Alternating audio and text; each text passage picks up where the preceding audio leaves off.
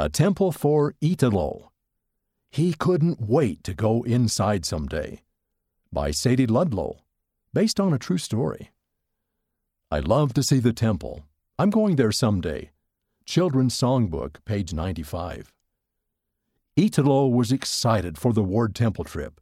They were going to the Recife, Brazil temple. It was about 15 hours away. Italo, his older brother Henrique, and their parents left early in the morning.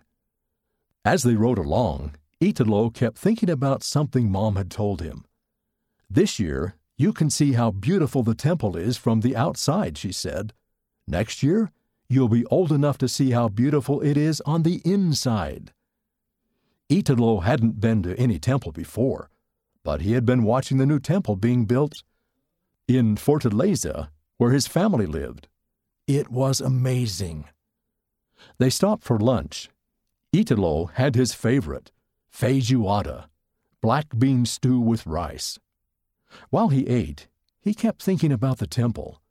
When the temple in Fortaleza was finally dedicated, it would be a temple his family could visit over and over again. They wouldn't have to drive so far.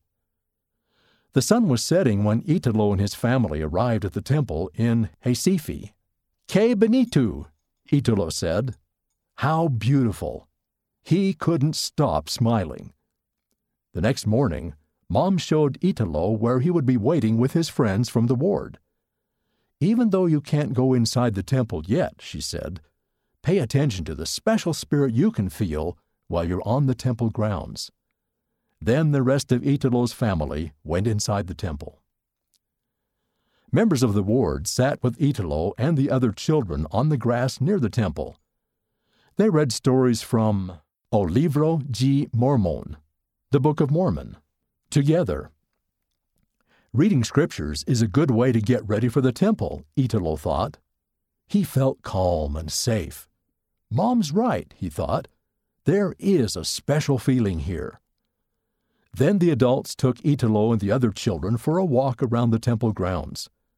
That's when Italo noticed the words over the entrance to the temple Santidade a Signor, a casa do Senhor, they said. Holiness to the Lord, the house of the Lord.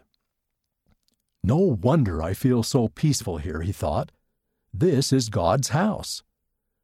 When the temple trip was over, Italo and his family returned home. He wanted to remember how he had felt at the temple. What could he do? Sometimes Italo felt he could draw his feelings better than he could write about them. So he drew a picture of the temple. Then he showed it to Mom and Dad. This will remind me of where I want to go, he said. He kept the picture in his room where he could look at it each day. I want to be ready, he said, because I want to go inside someday. The author lives in Utah, USA. What can you do to get ready to go to the temple? See Come Follow Me for 2 Nephi chapters 11 through 25.